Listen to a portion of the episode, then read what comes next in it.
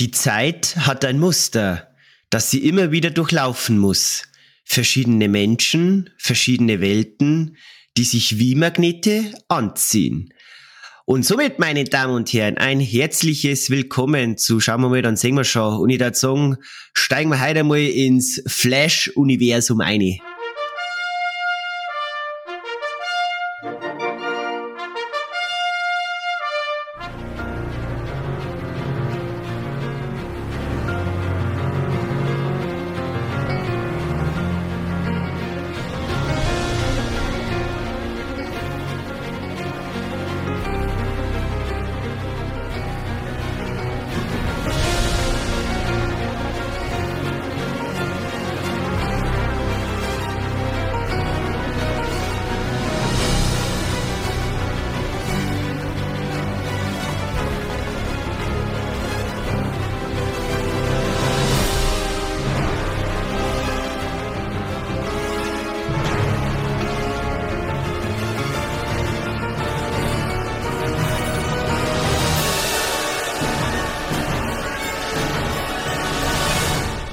Habitäre Julian. Hallo Simon.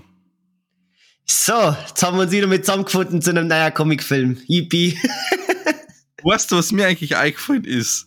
Wir wollten ja diese Aufnahme ja letzte Woche schon machen. Ja. Am man? Donnerstag. Und da ist uns ja dann kurz vor Aufnahmestart ist uns ja dann ein Gewitter dazwischen gekommen. Oh ja, der Sturm. Und, weißt, und weißt du, was eigentlich das Kuriose daran ist? Verzeih der Flash ist ja aufgrund eines Gewitters zum Flash One. Oh mein Gott, jetzt muss das sagst. Verdammt, warum, warum haben wir nicht bei, bei, bei der Spider-Man-Aufnahme von einer Armada von Spinnen angegriffen worden? Ja, aber eigentlich, eigentlich, ähm, wer es ja nicht weiß, der Julian, der nimmt ja eh immer aus seinem Geheimlabor auf. das war, mhm.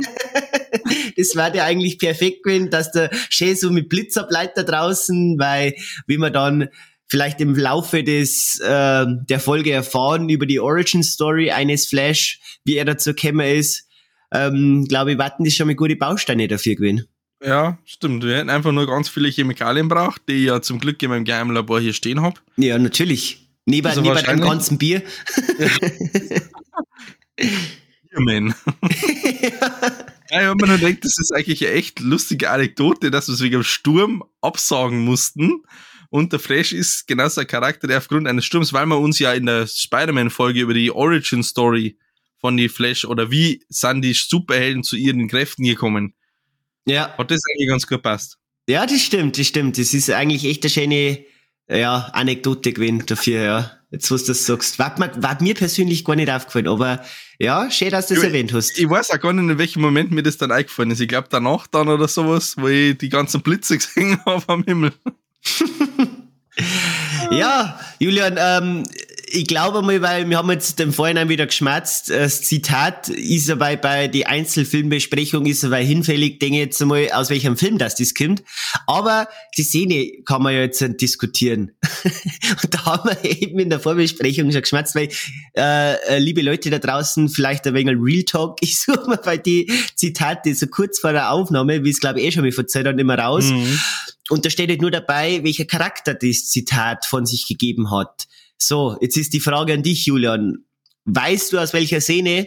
Denn ich bin blank. ich kann es jetzt ehrlich gesagt nur mehr sagen, aus welcher Szene. Es hat mich irgendwie angesprochen, aber man denkt, passt das nicht mehr. Ich habe echt überlegt, äh, wer das gesagt haben kann, aber es war zumindest kein Batman, dem im Trailer sagt, dass ihm die das gesagt haben.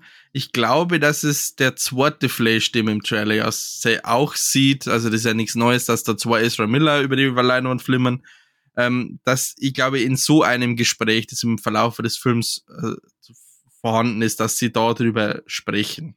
Das kann, das kann vielleicht gut möglich sein. Ähm, es steht halt auch nur Barry Allen dabei. Also du bist ja. schon mal, mit einem der zwei Flash bist du schon mal richtig dran. Wer es letztendlich war, müssen wir vielleicht noch mehr im Film sehen. Oder dann in einem, im Spoiler-Part nochmal genau drüber reden. Genau, genau. Aber ähm, mir werden wir wieder unsere zwei Parts durchziehen, spoilerfrei und spoilerlastig. Da wir aber, so jetzt mal so von der Spider-Man-Folge auch ein bisschen gelernt haben, nicht unnötig lange im spoilerfreien Talk zu reden, wenn es nicht für uns beide schwierig wird, viel Redebedarf zu erzwingen. Wird man das, sag jetzt mal, Schaubinger auf ein kürzeres, kürzeres Zeitfenster versuchen einzugrenzen. Ähm, deswegen haben wir jetzt auch immer so, so für unseren spoilerfreien Part wenn wir nicht viel spoilerfrei über den Film reden können, macht man das natürlich jetzt auch in Zukunft nicht. Aber mhm. jetzt zum Beispiel in diesem Fall bei dem Film hat sich äh, der Julian, die kleine Leseratte im Comic-Universum ein bisschen wieder eingetaucht und den dazugehörigen Comic zum heutigen Flash-Film gelesen. Na, da lügt er, aber das erklärt er später. Ja, aber der, aber der, der kommt, also der, der Film, sagt mir so, nicht eins zu eins, ist klar, aber der Film basiert quasi zu Teilen auf, auf, ja. auf, der, auf diesem Comic-Event, ja. Genau. Wo so ich habe den Comic, ich habe den Comic nicht gelesen. Ja, aber du hast, zumindest, du hast zumindest mehr Informationen aus diesem Comic wie jetzt ich. ja. Sagen wir es so. so. Da, genau.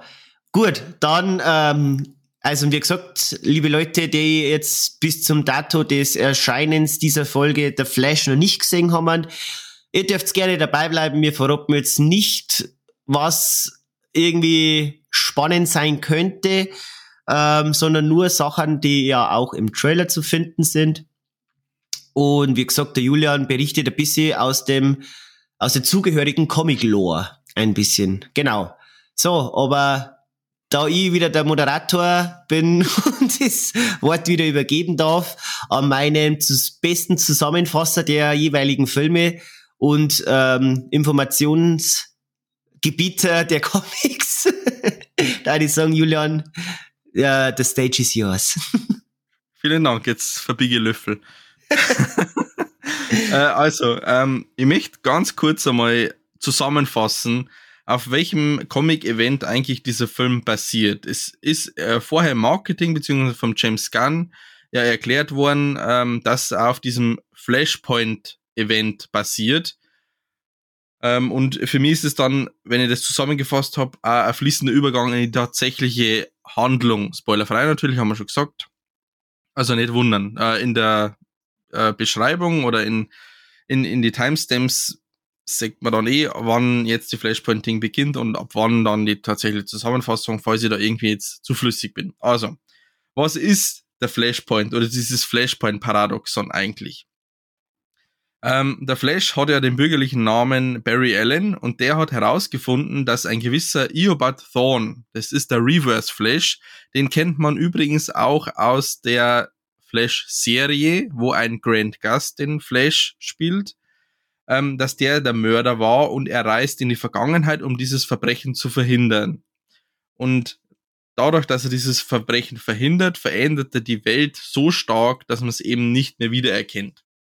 Es gibt dann aus dieser Zusammenfassung vom, vom Flashpoint ähm, so die Info, dass ein Kampf zwischen Aquaman und der Wonder Woman ausgebrochen ist und deswegen die Welt so kurz vor der Zerstörung ist weswegen der Flash eben diese Änderung wieder rückgängig machen muss ähm, und er natürlich wieder zurück in die Zeit reist und doch verhindern muss, dass der, dass der Tod der Mutter verhindert wird. Und dabei stellt er fest, dass äh, nicht nur diese eine äh, Welt oder dieser eine Zeitstrom existiert hat, sondern dass er eigentlich drei verschiedene Parallelwelten erschaffen hat. Und zwar nennen sich die Vertigo und Wildstorm Welten oder Wildstorm-Geschichten. Und das war eben im Comic-Universum dann so dieser Punkt Null, wo dieses sogenannte, ja, die DC-Universum mit dem New 52 und New äh, 40, äh, 52 in 2011 gestartet ist. Da haben nämlich 52 Comic-Serien komplett neu angefangen. Äh, und das Ganze ist nach 70 Jahren passiert. Also 70 Jahre gab es eine Comic-Linie, die in diesem Flashpoint-Event eben gestoppt worden ist und ab da eben ab 2011 gibt's im Comic-Universum komplett neue Erzähllinien, äh, ja, Linien, die eben aufgrund dieses Barry Allen reist in der Zeit zurück, verändert da was und verändert es wieder zurück, entstanden ist. Das ist jetzt einmal grob zusammengefasst, dieser Flashpoint. Thematik. Ich würde es tatsächlich gerne auch langsamer lesen. Aber ich würde mir dazu gerne ein gewisses eine Sonderedition holen von diesem Flashpoint-Event, wo halt alles zusammengefasst ist, weil in der Comic-Welt ist es so, dass wenn so ein Event stattfindet, das meistens erst in so Hefte rauskommt und dann irgendwann gebündelt mal in einem Paperback und dann vielleicht einmal in einer schönen Design-Ding. Und ich darf mir halt gerne dieses Design-Ding leisten, aber das ist momentan halt noch nicht drin. Also entweder irgendein höherer sponsert mir das oder ich muss noch lange drauf warten. Dann kann ich vielleicht damit drüber reden, aber zumindest. Frage für den geneigten Comicleser da draußen. Ja. Weißt du zufällig, wie viel das, das Designstück kostet aus dem, von dem Flash? Ja, 55 Euro. 55 Euro, okay. Ja. Also das ist halt so richtig schön rot mit so einem äh, eingeprägten Flash drin und du hast du dann wie so ein Schuber und dann holst du es. Wunderschön. ja, weil ich bin auch ein Fan ja von äh, kurz kurzer Exkurs von Deluxe Editionen. Ich habe jetzt zum Beispiel auch die Herr der Ringe Deluxe Edition zu Hause. Dann habe ich noch die S Deluxe Edition mit beiden S Filmen oder großen S-Film, so jetzt mal so zusammengefasst in einem geme gemeinsamen Buch. Und was ich mir auch noch kaufen möchte, ist die ganze Bram, äh, Bram Stokers Dracula-Geschichte, auch in einer Deluxe-Schmuck-Edition. Das ist nämlich auch noch sowas. Das Schöne ist ja, ich kaufe mir die immer, die machen sehr gut im Regal. Gelesen habe ich es bis jetzt leider noch nicht. Und das ist bei mir eben anders, weil 90% der Sachen, die hinter mir stehen, habe ich auch gelesen. Du bist der fleißigere Leser und uns. Ja, da, da, ist wirklich sehr wenig dabei, was ich noch nicht gelesen habe. Da gibt's also ein, so, so ein Hochzeitsalbum, Marvel-Hochzeitsalbum, wo aber so Liebes-Hochzeitsgeschichten zusammengefasst sind. Die habe ich zum Beispiel nicht gelesen, aber sonst eigentlich alles andere. Sonst da ist man nicht ins Regal stellen. Sehr schön. Gut, äh, jetzt wollte ich gerade noch schauen, während du sprichst, ob ich. Ah, na, da ist Collectors Edition 59 Euro kostet. Mhm. Oder dann schicken, dann kannst du in der Zwischenzeit, während ich dann den Film zusammenfasse, kannst du noch ja, also mitten unter der Podcastaufnahme, ich lenke mich jetzt einfach ein wenig ab und schaue mir andere Sachen Ja, Gute Idee. warum auch nicht? Dann können wir drüber reden. Genau, also so viel zum Flashpoint-Event. Das ist so die, die, also die Comic-Basis des Films. Und jetzt halt möchte ich ganz kurz dann so zusammenfassen, was eigentlich dann in The Flash geht. In The Flash geht es natürlich auch darum, dass der Flash in der Zeit zurückreist, um sein, um den Tod seiner Mutter zu retten. Dass seine Mutter gestorben ist, ist jetzt in der Comic-Geschichte nichts Besonderes oder nichts Neues. Äh, er reist zurück, äh, ändert versehentlich die Zukunft, ähm, in der der General Zod, den man aus Man of Steel äh, kennt, gerade zur Erde reist und diese Handlung aus Man of Steel eben beginnt. Äh, er, er möchte den Kal-El, also den Superman zurück, ähm, und äh, er merkt, dass er alleine auf der Welt ist als Superheld. Er begegnet dann sich selber, was man im Trailer auch sieht, also einem anderen Ezra Miller, einem anderen äh, Barry Allen. Und sie holen auch einen anderen Charakter zurück, den man also als neue Comicfilm-Schauer noch nicht so kennen, nämlich den jetzt fallen wir noch Namen nicht ein, Michael, Michael Keaton, Keaton. Michael Keaton als Batman, holen zurück. Man sieht auch einen Ben Affleck als Batman im Trailer. Und wie das alles so zusammenhängt, das erklärt uns der Film. Darf ich da noch kurz, ein wenig, weil wir jetzt eh noch im spoilerfreien Bereich sind, darf ich da noch kurz einhaken. Ich habe das, meine persönliche Meinung, das hat jetzt zum Beispiel ein Spider-Man No Way Home besser gemacht, indem dass er den großen Reveal, äh, ja, keine Ahnung, so jetzt mit Spoiler für Spider-Man No Way Home mit äh, zwei weiteren Spider-Mans, ähm, ja, geheim gehalten hat und nicht im Trailer gezeigt hat, ähm, finde ich besser gemacht und auch, okay, wenn man jetzt einen, einen zweiten The Flash kann man von mir aus noch im Trailer zeigen. Bin ich, gehe noch d'accord mit. Aber einen Michael Keaton hätte man sie meiner Meinung nach aufsparen könnt. Man kann auch gern ähm, Supergirl gerne zeigen, weil das so ein Charakter ist, den wo man noch nicht, die, die wo man halt noch nicht kennen. Aber finde ich diesen nostalgischen Wert eines Michael Keaton gleich schon im Trailer das Pulver zum Verscheußen, ja, habe ich also, nicht so cool gefunden. da werden wir im, im Spoiler-Part auch nochmal äh, genauer drüber sprechen, warum wir das eigentlich so komisch finden. Ich persönlich als Marketingmensch fand es jetzt auch nicht so gut, dass man gleich das, dieses Pulver eben verschießt und da schon die ganzen Cameo-Auftritte eigentlich außerhält. Genau welchen Charakter ich noch vergessen habe in der Zusammenfassung ist, dass äh, wir ein Supergirl sehen, das wir jetzt aus den Filmen natürlich nicht kennen, aber es ja auch eine, eine CW-Serie, wo ihr vorhin schon gesagt habt, es gibt ja eine The Flash-Serie. Da gibt es schon ein Supergirl mit eigener Serie. Äh, also den Charakter kennt man aus dem ganzen verfilmten Universum eigentlich schon, aber halt in, in neu besetzt noch nicht. Und so sehen wir halt im, wie wir es in einer anderen Folge schon mal erwähnt haben, zwei Barry Allens, zwei Batmans, eine Supergirl und ein Multiversum. Und das ist eigentlich ja, auf das, was man sich auf dem Film freuen kann. Frage. Ist jetzt äh, ein Supergirl, wird die immer eigentlich von einer Cara L verkörpert oder wie ist es da mit einer anderen Frau? Oder? Ja, das ist, das ist wieder äh, Carl L, ist das auch die Cara L. Okay, okay. Oder nicht Cara L, doch, du Cara L die Kara, die große Cousine vom Superman, jetzt gehen wir wieder ein bisschen in die Origins eine, die große Cousine vom Karl L., die eigentlich als seine Beschützerin zur Erde geschickt wird. Der Karl L. landet auf der Erde, die Kara L. Äh, hat irgendwie einen Sonnensturmunfall und ist halt dann noch im Universum unterwegs, landet erst viel später auf der Erde, äh, wo der Karl L. aber schon erwachsen ist und sie aber immer nur jung und so ist es eigentlich. Interessant, interessant, wieder was dazugelernt, ja. Richtig. Ähm, ich glaube auch ein Ding, wenn man nicht alles täuscht, dann Jeremy Irons als Alfred, sagt man auch schon im Trailer. Ich möchte jetzt Ge meine Hand nicht ins Feuer legen, aber. Aber wenn mich nicht alles täuscht. Würde, würde zu, wenn, wenn ich jetzt sage, es kommt der Ben Affleck als Batman zurück, ist, lehne ich mir jetzt nicht zu weit aus dem Fenster, wenn ich sage, sei Alfred ist er wieder mit dabei.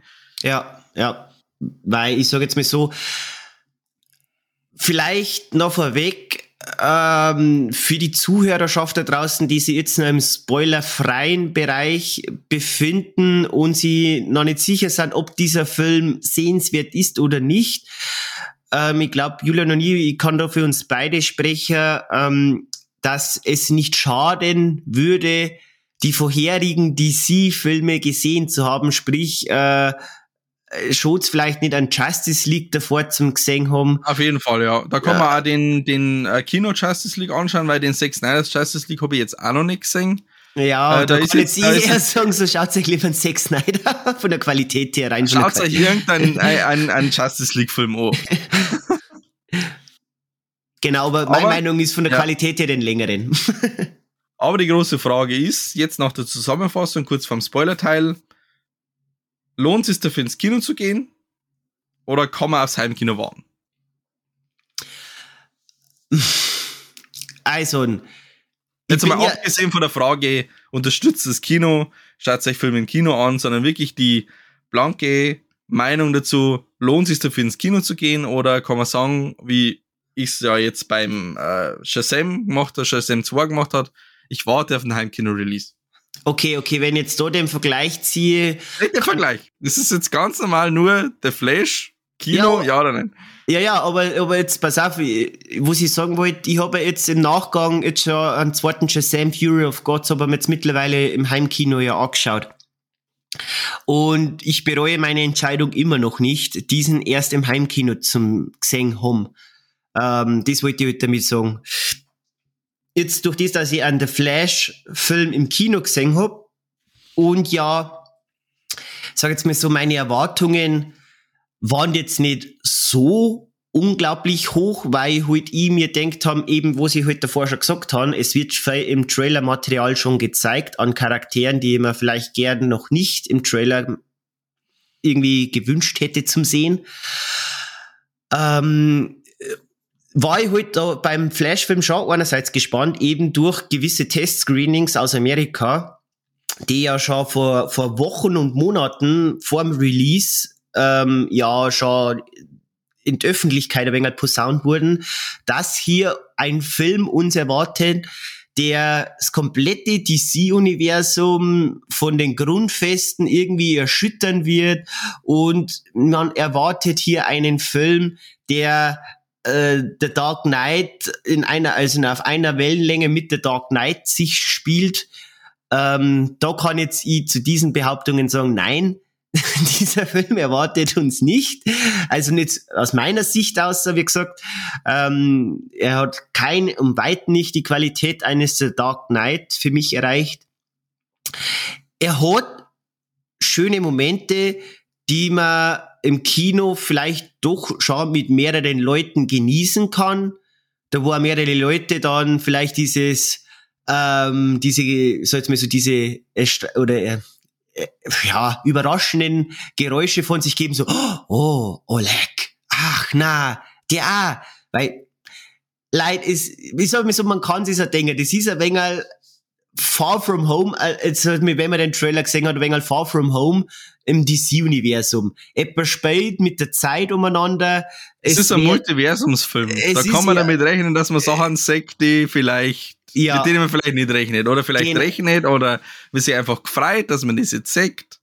Genau, Was genau. ein Multiversumsfilm so ist. Genau, genau. Vollkommen richtig, Julian. Und deswegen, da die jetzt schon sagen, allein schon wegen diesen Momenten, jetzt abgesehen von der Qualität und von, vom Storytelling an sich, zu dem kämen wir dann, wie gesagt, dem Spoilerpartner, aber rein jetzt von der Qualität her von Überraschungsmomenten, Easter Eggs, Member Berries, wie man es nennen mag, ähm, ist es ein Film eigentlich schon mehr gedacht fürs Kino, weil diese Momente, finde die haben halt nicht so den Impact, wie wenn man jetzt daheim auf der Couch sitzt und diese Momente dann zum ersten Mal erlebt oder halt dann in einem vollen Kinosaal. Ja gut, jetzt wahrscheinlich, wo die Folge rauskommt, werden die Kinosäle nicht mehr so voll sein, weil jetzt schon ein paar Wochen heraus ist. Aber ähm, da macht halt, finde ich, mehr Spaß. Deswegen um die Frage jetzt zu beantworten, ist es für mich ein klares Ja, diesen Film allein schon wegen diesen Momenten sich im Kino anzusehen. Ich weiß nicht, Julian, wie schaut's bei dir da aus? Ja, also mein, grundsätzlich äh, bin ich ja mittlerweile auch so, äh, dass ich jetzt nicht mehr, also im Gegensatz zum letzten Jahr, jetzt nicht mehr wegen jedem Film ins Kino gehe, sie nochmal angesprochen, Shazam 2.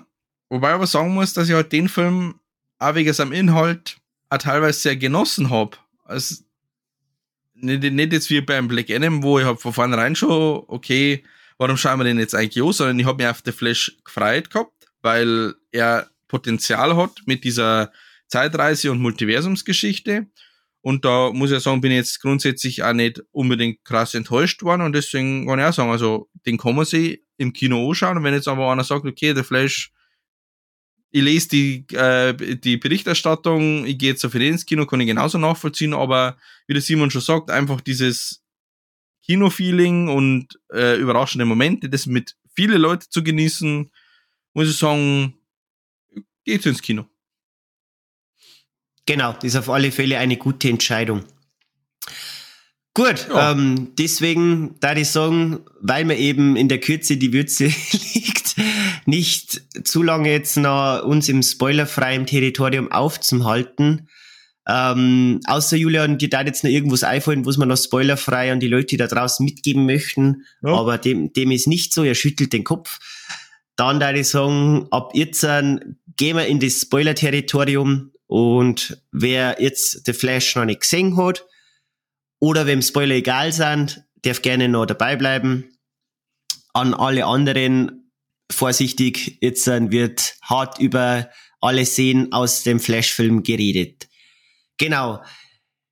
Ja, Julian, dann da die Songs steigen wir ein und gut. Reden wir doch gleich zum Anfang nochmal ja, über die, über den, äh, über das Zitat, das du gehabt hast. Ja, über mein ja, Zitat. Ich glaube, dass das das Gespräch war mit dem mit dem gefangenen Flash, der den ersten Flash ja aus der Zeitlinie außerhaut, wo die dann in dieses in diesen ähm, in diesen Zeitstrom einkommen, wo der zweite Flash ja immer wieder die Zeit zurückdreht, weil er sowohl die Supergirl als auch Batman retten möchte, wo mhm. dann eben dieser dieser dritte auftaucht, der ja dann eigentlich der zweite ist, aber das grauen wir jetzt dann später nochmal genauer aus. Und ich glaube, dass dann der alte Flash das sagt, mit dem, wie das eigentlich funktioniert. Und dass das eben nicht sein kann, dass eben der, dass er in seinen jungen Jahren die gar nicht retten kann, weil das halt so sein muss. Kanon-Events, wie man ja jetzt aus dem Marvel-Universum kennt. Ja, die haben sehr wichtig, Kanon-Events. Und ich glaube, dass das diese Szene war, ziemlich im, im letzten Drittel des Films, wo sich der Hauptprotagonist Flash und der ah, Bösewichts Flash kurz am Ende mal drüber unterhalten. Das kann, das kann gut sein, da kannst recht haben, weil ich schaue jetzt gerade parallel nochmal, ob ich das Zitat finde, weil ich weiß jetzt nicht, ob auf der Seite, wie gesagt, ob das chronologisch, ähm, ah, genau. Also ich habe jetzt gelernt bei meinem Indiana Jones Rewatch, aber da kommen wir in der nächsten Folge drauf, dass diese Zitate auf die Zitat-Website nicht chronologisch sind. Sondern ah, dass gut. das meistens halt zu User gesammelt ist und äh, ja. Gut, gut, aber Julian, dann muss ich sagen, dann bist du mit deiner Vermutung eher falsch, weil das erste Zitat auf der Seite ist quasi dieses mit den Fangirls, die ihm quasi den Schokoriegel anbieten. Weil er das am Anfang braucht, weil er ja. low, uh, low Carb hat. Genau, dann kommt mein gesagtes Zitat und dann das nächste Zitat, wenn ich es jetzt so von der Reihenfolge her durchgehe, kommt das Zitat von Bruce Wayne, ähm, wo der Bruce Wayne sagt so, ach, sag, sag mal, kannst du zurück in die Zeit reisen? Also ist ja. eher so, aber so, vielleicht aber so ein Gespräch mit Bruce nein, Wayne und Nein, nein, es unterstreiche, ich habe gesagt, das ist nicht chronologisch, die Zitate. Aber wenn man jetzt den Fangirl-Moment nimmt und dann Bruce Wayne. Ja, das darf dann ja, schon gut, wieder passen, ja. Gut, Bruce Wayne ist jetzt auch wieder die Sache. Ben Affleck Bruce Wayne oder Michael Keaton Bruce Wayne? Mit Michael, spricht er mit Michael Keaton Bruce Wayne über die Zeitreise-Thematik?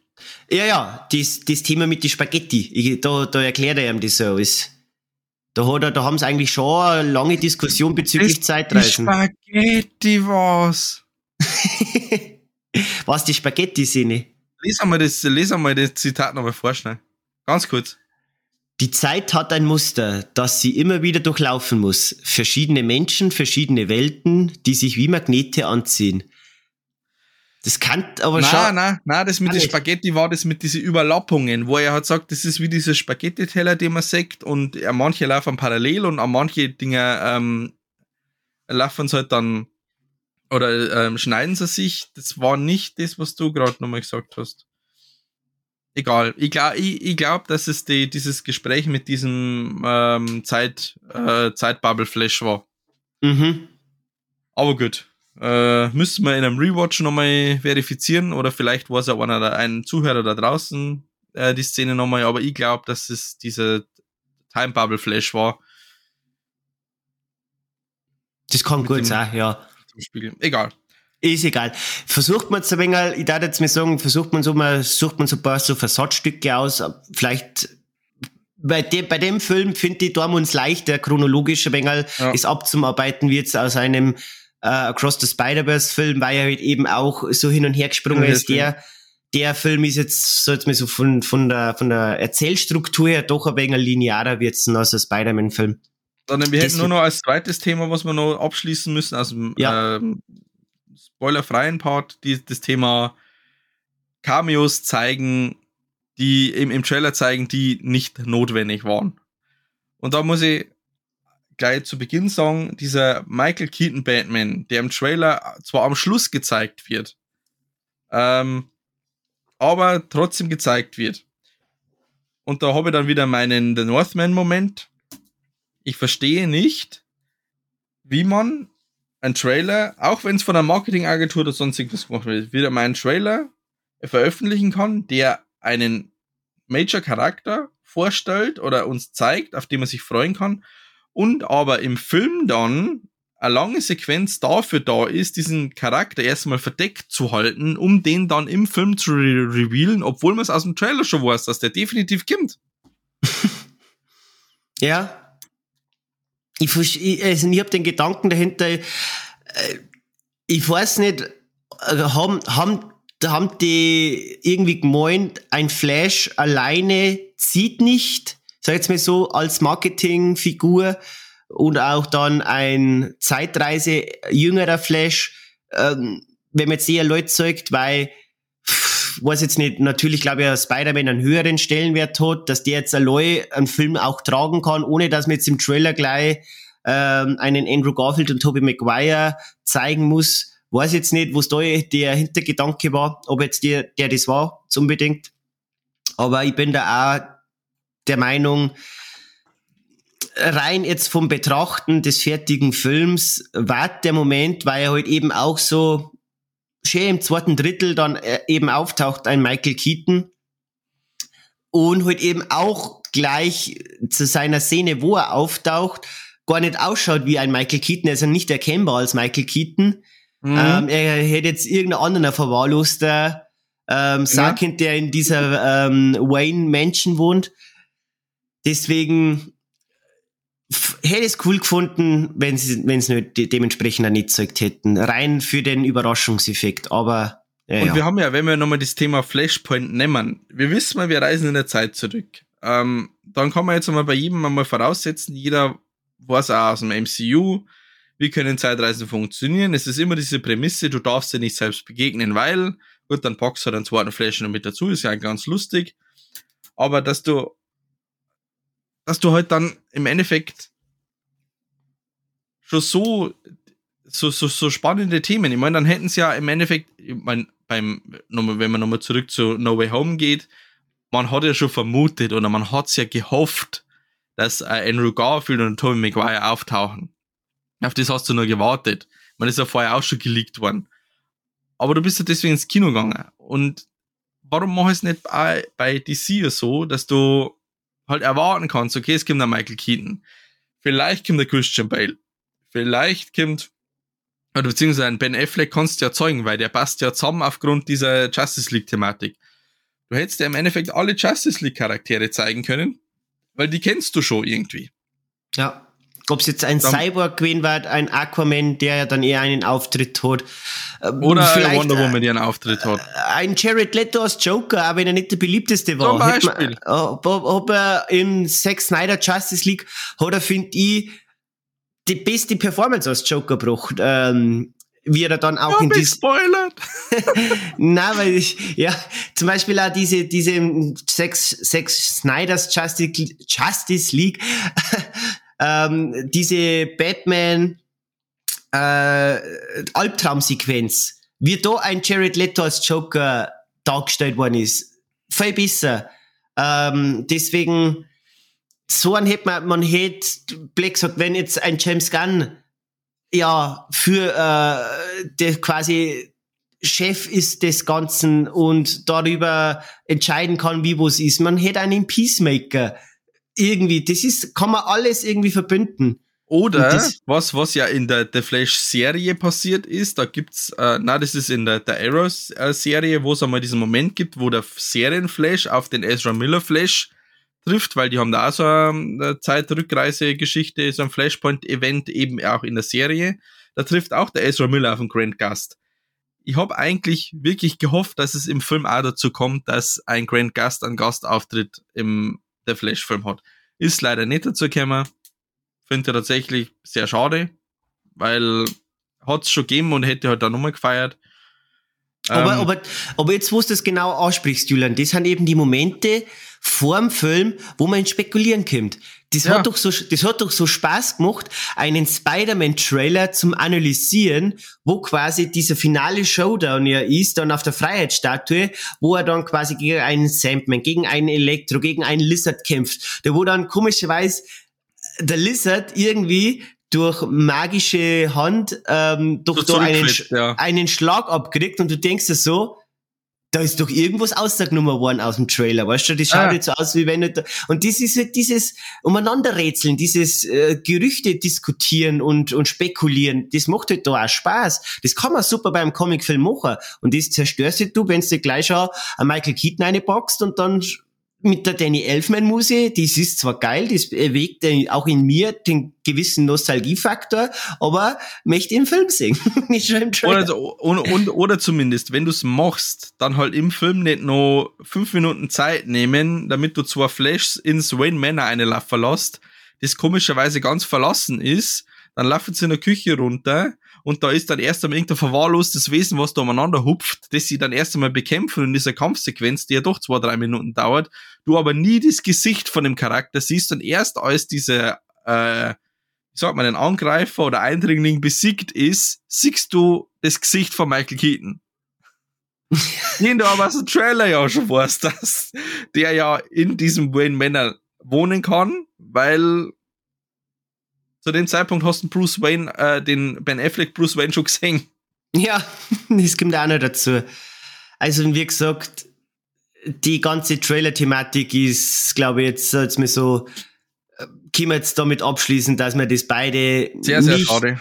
sehr, sehr schade finden und nicht gut finden, dass da äh, gewisse Punkte schon im Trailer veröffentlicht werden. Aber jetzt da ich mich schnell nochmal auf die, auf die ähm, chronologische Reihenfolge aus dem Film zurückspringen, Julian, ja. und da dann vielleicht immer ein paar Versatzstücke nehmen, über die ich gerne ein wenig sprechen möchte. Und zu mhm. Beginn des Films haben wir mir quasi ja diese Rettungsaktion in Gotham, ähm, wo quasi lustig, lustiger Flash, der sich gerade sein morgendliches Sandwich kauft, unterbrochen wird und dann eben nach Gotham muss und da die Welt retten oder die Welt retten, die Stadt retten muss mit einem Bruce Wayne. Und wir haben da eine gewisse Szene bei einem einstürzenden Krankenhaus. So, ja. jetzt kommt da wieder, jetzt kommt da wieder der, der Nörgler Simon, der sich ähm, nicht mit sch schlechten CGI wirklich stark, stark erkennbar schlechten CGI zufrieden gibt. Und das, um, und das, dementsprechend muss ich das jetzt auch aussprechen. Wir haben ja da diese Szene und das ist eigentlich cool gemacht. Wir haben ja da diese, wie man's, ich habe jetzt, wie gesagt, ich bin kein, ich habe keine einzige The Flash Serienfolge gesehen. Ich schon. Aber jetzt, ja, okay, dann kann jetzt die Frage an die.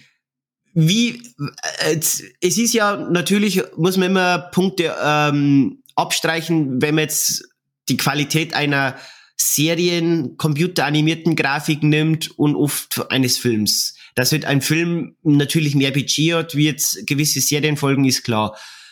Wenn jetzt du jetzt, jetzt mal so diese, diese, diese Szene da am Krankenhaus mit den herunterfallenden Babys sext und jetzt das vergleichst mit einer Flash-Serie, da haben sie auch viele Running Flash Sequenzen, wo er dann, denke ich mal, wo es in Zeitlupe abläuft.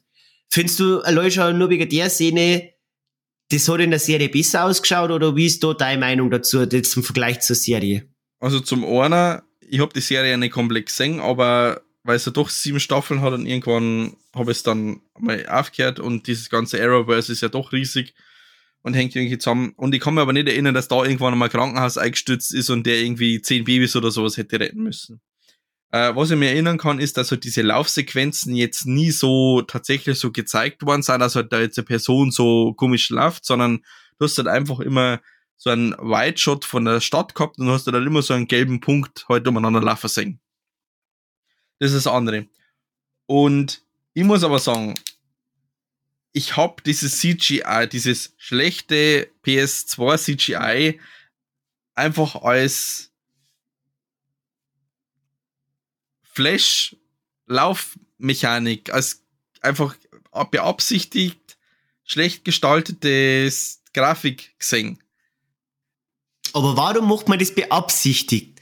Ich, ich verstehe die Intention dahinter nicht. Das weiß ich auch nicht, aber ich als Grafiker habe mir das halt so erklärt, okay, das schaut halt jetzt wirklich, wirklich so schlecht aus, dass es wirklich jeder Depp sagt, dass es jetzt total, wie, wie kann man denn, wie kann man das denn beschreiben? Es war halt wirklich ganz schlechte PlayStation 2 Superhelden-Spielgrafik, dass man denkt, okay, das ist jetzt beabsichtigt, dass, die, dass diese ähm, schnellen Szenen einfach halt nicht diese 4K-Schärfe haben können, sondern weil sie ja doch irgendwas bewegt, schaut es halt einfach grafisch halt nicht so geil aus kann mir irgendjemand folgen in meinem Grafikhirn?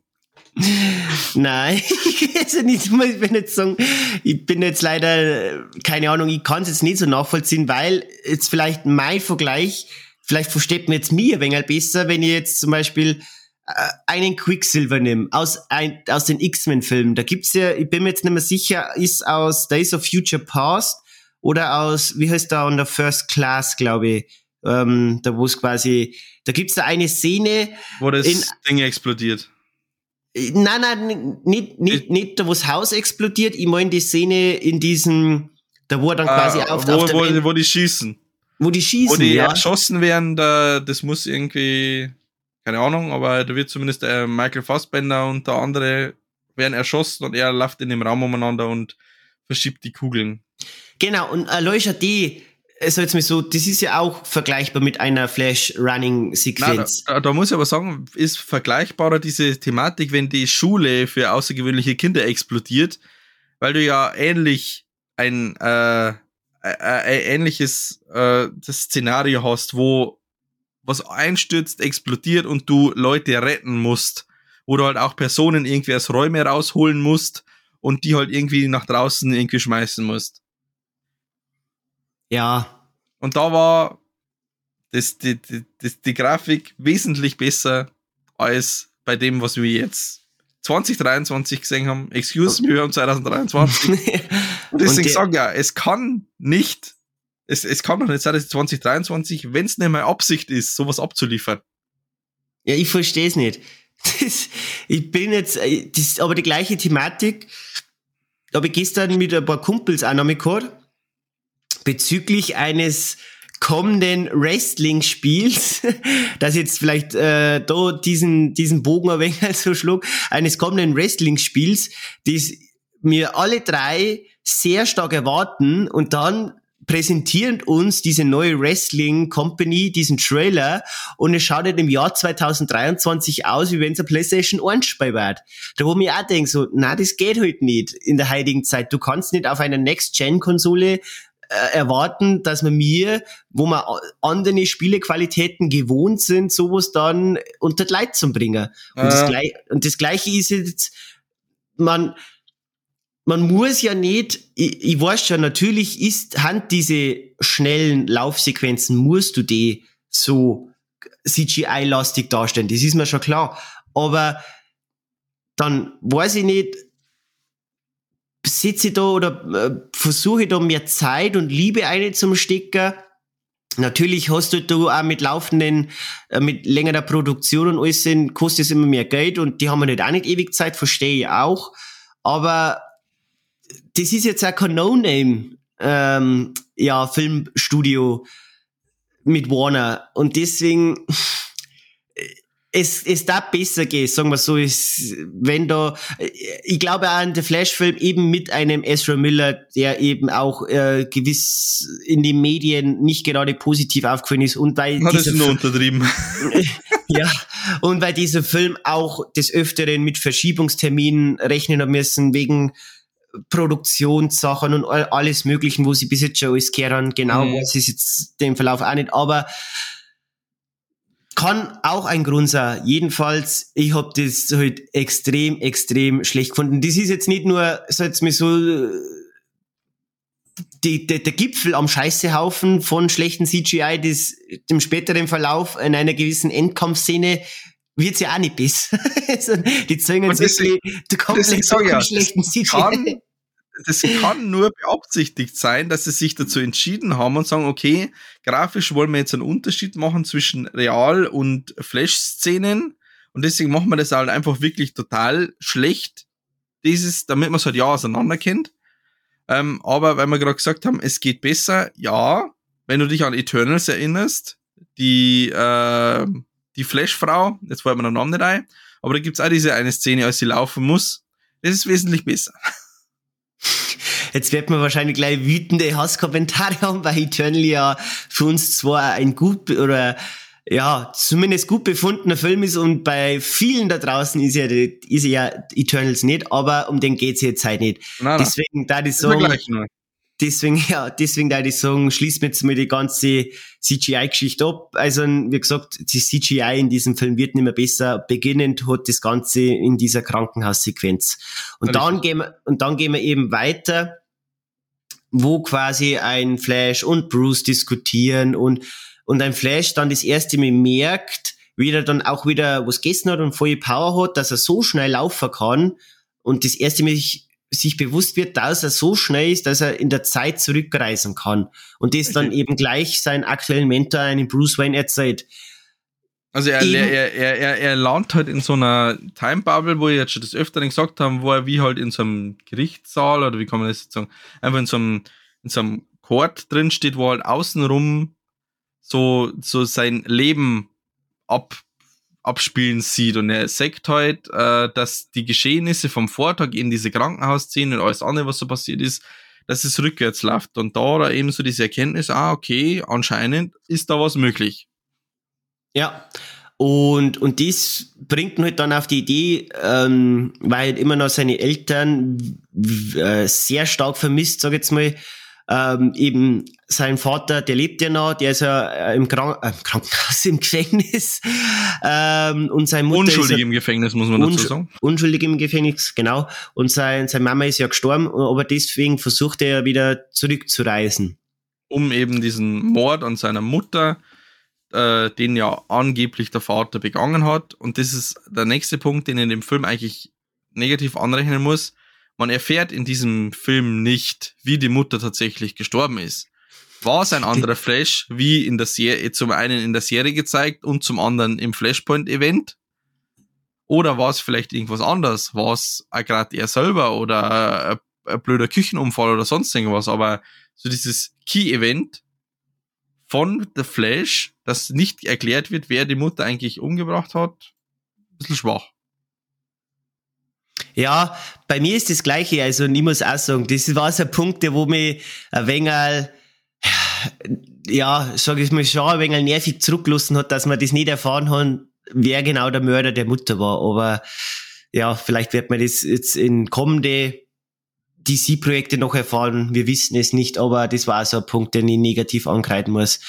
Aber dann da ich sagen, springen wir mal weiter, weil wir haben jetzt dann, wie gesagt, schon in der Vergangenheit ein Flash äh, ist aufeinander getroffen und da muss ich jetzt sagen, war jetzt für mich auch noch so ein Punkt, ich, obwohl ich das jetzt doch sehr Comic interessiert bin, habe ich nicht genau die Origins, Or Origin Story eines Flash gewusst.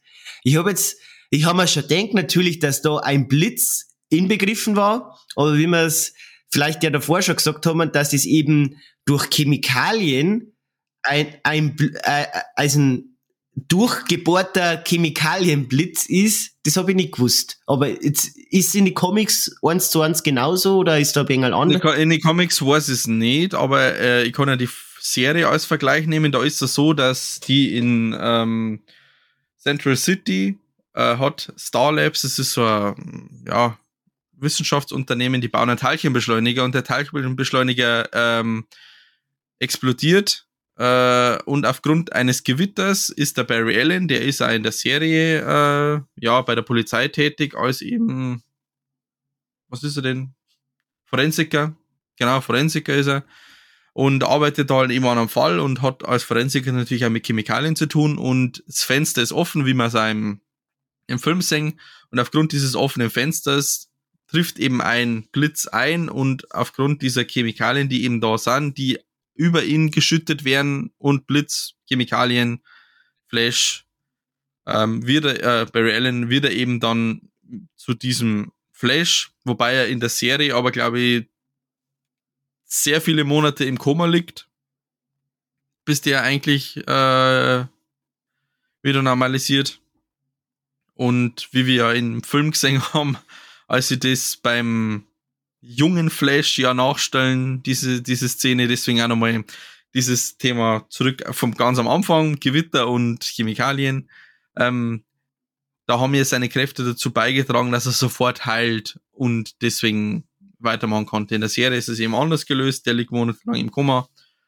Äh, genau. Aber das ist die Origin Story von einem Flash, Blitz, Chemikalien, schneller Mann.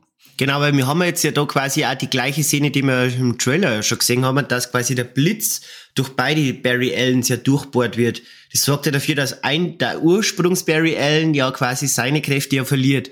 Und genau. da muss ich jetzt dann wieder sagen, weil dann die Sequenz, wo dann ein junger Barry Allen quasi das erste Mal die Kräfte entdeckt für sich, die habe ich schon wirklich sehr amüsant gefunden, dass mir jetzt nicht jetzt von, jetzt habe ich ja doch ein wenig genörgelt vom Film, doch wieder zu positiveren Sachen gekommen. Das habe ich erfrischend gefunden, weil eben, ich glaube, das war halt menschlich. Ich glaube, jeder, der wo es dann das erste Mal entdeckt, dass er Superkräfte hat, da hat jetzt nicht äh, natürlich ein äh, ein, sag jetzt mal so erfahrener Flash, der möchten halt auf den Boden der Tatsachen wieder ein wenig zurückholen. Und er weiß ja quasi ja schon, wo er, wo die Fähigkeiten ist kennen und wo er schon damit alles erlebt hat. Und dann hat dieses, dieses, ja, dieses verspielte Duo, sag jetzt mal so, von einem ernsteren Flash und einem halt komplett überforderten Flash mit dem, wo er jetzt gerade jetzt, oder wo er gerade es kann. Diese Sequenz habe ich rein schauspielerisch, muss ich echt sagen, vielleicht das haben wir jetzt bis, bis dato auch noch nicht angesprochen, aber wie gesagt, man muss ja immer den Künstler oder sollte man den Schauspieler, Künstler vom, von der Privatperson unterscheiden und mhm. da jetzt rein auf den ähm, Ezra Miller gesagt, hat er großartig gemacht für mich. Also da kann ich jetzt wirklich nichts sagen. Der hat es durch die Bank, er hat das auch mit eben auch, weil das nicht einfach ist, eine Doppelrolle zu spielen, ähm, wirklich super hingekriegt. Beide Flash-Charaktere in ihrer Art und Weise und wie die in deren Universum aufgewachsen sind und was sie durchlebt haben, wirklich glaubhaft zum Spiegeln äh, und zum Darstellen. Deswegen Props an der Stelle. Und ja, mir hat das einfach auch gefallen, wie da, wie es da quasi so, wenn halt dann wieder nuckert, dann bei den Nachbarn ist. Und alles. Es, es sind halt genau diese Sachen. Szenen gewesen, ja. Ja, es sind halt immer die Sachen, die halt die dann immer so nebenbei mitschwingen, so, okay, wenn du schnell bist, wie, wirkt die Physik, deine Kleidung brennt. Wenn du jetzt irgendwie durch, durch eine Mauer durchgehst, äh, dann geht deine Kleidung nicht mit. Das sind halt immer so Sachen, die so im Superhelden-Universum so mitlaufen, die halt da einfach auf humorvolle Weise die einfach gezeigt werden. Der alte oder der eigentliche Flash, Barry Allen, will halt eigentlich so der Mentor sein, der ihm jetzt eigentlich so die Abkürzung zeigen möchte und so, hey, ich hab über Jahre hinweg lernen müssen. Ich darf da einfach erklären, was du machen kannst und was nicht, damit du dir halt Peinlichkeiten ersparst. Lustigerweise haben wir jede Peinlichkeit eigentlich miterlebt, weil er halt einfach zu kindlich war und sagt, oh, ich kann das alles und zack, bumm, nackert. und da kommen wir wieder auf einen Punkt, der mir auch ganz gut gefallen hat, eben auch in dieser, in dieser Aneinanderreihung der Szenen. Und zwar den Vergleich mit Filmen aus unserer Zeit und quasi wie es in diesen, diesen Flash-Universum, wo quasi ein Barry Allen da gelandet ist und er ja gemeint hat, so er landet ja einfach nur ganz normal in sein Universum in der Vergangenheit, merkt man dann, er ist nicht einfach nur in Vergangenheit zurückgereist, weil die erste, das erste Merkmal war, wo sie auch schon findet, immer zurück in die Zukunft, die Referenz diese Zurück in die Zukunft Referenz quasi, wo nicht ein Michael J. Fox ähm, den Hauptcharakter spielt, sondern ein anderer Schauspieler, den ich jetzt natürlich mir nicht notiert habe und jetzt auf Anhieb nicht genau sagen kann. Ähm, aber das ist jetzt eh dahingestellt werden, wenn er dann sagt, weiß dann, aber ich habe erfahren, auch in der, in der echten Welt war genannter Schauspieler sollte auch mal die ersten Drehs für den ersten Zurück in die Zukunft Film waren auch noch mit diesem Schauspieler, bis er gesagt hat, er möchte gern, dass die Zurück in die Zukunft Reihe eine ernstere Note einschlagen sollte. Es aber der damalige Regisseur verneint hat und Zurück in die Zukunft mehr so eine äh, komödiantische Geschichte werden sollte und deswegen ist er ausgestiegen und deswegen ist ein Michael J. Fox nach fünf Wochen an Drehzeit schon, ist der dann nochmal regecastet worden oder nachgecastet worden. Deswegen, das habe ich eigentlich schon recht schick gefunden, diese Referenzen und auch äh, ein Kevin Bacon hat nicht in Footloose mitgespielt, ähm, fällt dann auch was ein, sie haben dann auch ein paar Filme genannt. Warte mal, was, der Eric Stolz? Ja, Eric Stolz. Ja, weil da gibt es auf Wikipedia den Eindruck, Michael J. Fox war von Anfang an die erste Wahl für die Rolle des Marty McFly, da er aber bei der Sitcom Familienbande terminlich nicht abkömmlich war, wurde zunächst Eric Stolz für die Rolle des Marty angestellt, als sich die Lage der Familienbande wieder etwas entspannt hatte. Übernahm und eben, genau, genau, genau. Genau, genau. Und dann ist eben das, genau, wo sie jetzt gerade Szenen wurden dann mit ihm nachgedreht, ja. Genau, wo sie eben auch verzeiht haben, zum der ernstere Note, die ein Eric Stolz dann gern haben möchte, ja. wo er vielleicht das Drehbuch ein wenig missverstanden hat und dann, weil es eben dies, diese gewisse Drehzeit schon dahinter war und ein Michael J. Fox dann wieder Zeit gehabt hat, ist dann der wieder, ist dann der wieder zu, zurück in die Zukunft gekommen. Aber um den geht's jetzt halt auch nicht. Aber de, de, dem, dementsprechend ist, ja, ein paar coole Filmfakten, die glaube ich schon ja nicht. Aber das war auch so eine Referenz, die, wo mir dann so, so im Film auch ein wenig so einen Knacks gemacht und wo man denkt dann so, okay, wir haben jetzt nicht rein in der Vergangenheit, weil jetzt mal, Julian, jetzt mal so Real Talk auch ein wenig. Wenn jetzt rein in Vergangenheit ja reist. Ja. Sagt man, ja, man sagt, ja, man sagt's ja dann selber, man, aber, äh, Du müsstest von den Autos her singen, du müsstest das von den Kleidungen her singen, du müsstest das von der Außenwerbung her singen. Also es gibt eigentlich viele Elemente, wenn du dir jetzt zurückerinnerst, jetzt, wenn wir im Real Talk bleiben, wenn ich jetzt zurückfahre, äh, wenn ich jetzt mh, zum Beispiel meine Mutter besuche in meinem Heimatort und ich sehe, was sich jetzt da eigentlich in den letzten Jahren, seitdem ich jetzt so nimmer wohne, eigentlich geändert hat, dann fällt mir dann schon auf, dass ich irgendwie wieder woanders sein muss, weil es anders ist. Dass zum Beispiel Gebäude jetzt abgerissen sind, die zu dem Zeitpunkt nur stehen, dass, wie man zum Beispiel, wie man, wenn man, wenn man das Ganze eine Zukunft nimmt, wenn du ein I'm Legend nimmst, wo dann Werbung für einen Batman vs. Superman Film gemacht wird, solche Sachen, die müssten eigentlich auffallen, wenn du an irgendeinem Punkt außerkimmst und sagst, okay, Werbung Volksfest 2013. ja, zum Beispiel, ja. Aber bis dato haben wir ja, wo es dann eben über die Filme quatschen, ja noch nichts davon mitgekriegt. Na, weil er kommt ja, er landet ja direkt vor seinem Elternhaus, glaube ich, oder? Genau, genau. Und gut, das ist halt jetzt natürlich wieder Vorstadt, wo jetzt nicht unbedingt irgendwelche Plakatwerbung oder sowas herrscht. Also wenn du jetzt nicht irgendwie in diesem Zeitraum einen Baum abgeholzt hast oder einen neuen Baum pflanzt hast oder vielleicht einen Zaun errichtet hast, dann fällt dir das nicht auf. Ich meine, das sind halt die klassischen äh, amerikanischen Vororte, die schauen halt einfach so aus und sind unverändert. Genau, und deswegen ist jetzt auch ein Barry Allen dementsprechend nicht darauf vorbereitet, dass es eben, äh, wie gesagt, er, er meint ja immer noch, er befindet sich quasi nur in der Vergangenheit, aber er befindet sich nicht nur in seiner reinen Weltvergangenheit, sondern in einer Multiversums anderen Weltvergangenheit. Und dann quasi checkt er erst eben durch eine Konversation über gewisse Filme, die nicht äh, seine gewohnten Hauptdarsteller haben oder Hauptdarstellerinnen, kommt er erst drauf, dass er nach Superhelden fragt, nach nach einer, nach einer Wonder Woman, wo er dann merkt, es ist einfach nur irgendeine verrückte Zauberin, wo er Homepage dann findet. Über einen Cyborg, den, den es ja gibt, ähm, der aber zum Quarterback seines Footballsteams genannt wurde, dieser ja, wie wir aus Justice League ja mitbekommen haben, ja nicht worden ist und dementsprechend ja, ja zum Cyborg geworden ist er fragt nach einem, äh, er fragt nach einem Aquaman. Er ruft den Vater vom Aquaman an und ja, fragt, ob er ein Verhältnis zu, zu, zu einer Meeresgöttin gehabt hat. Und ja. der Vater verneint es dann und fragt, ja, gibt's einen Arthur? Und dann, ja, das ist mein Hund.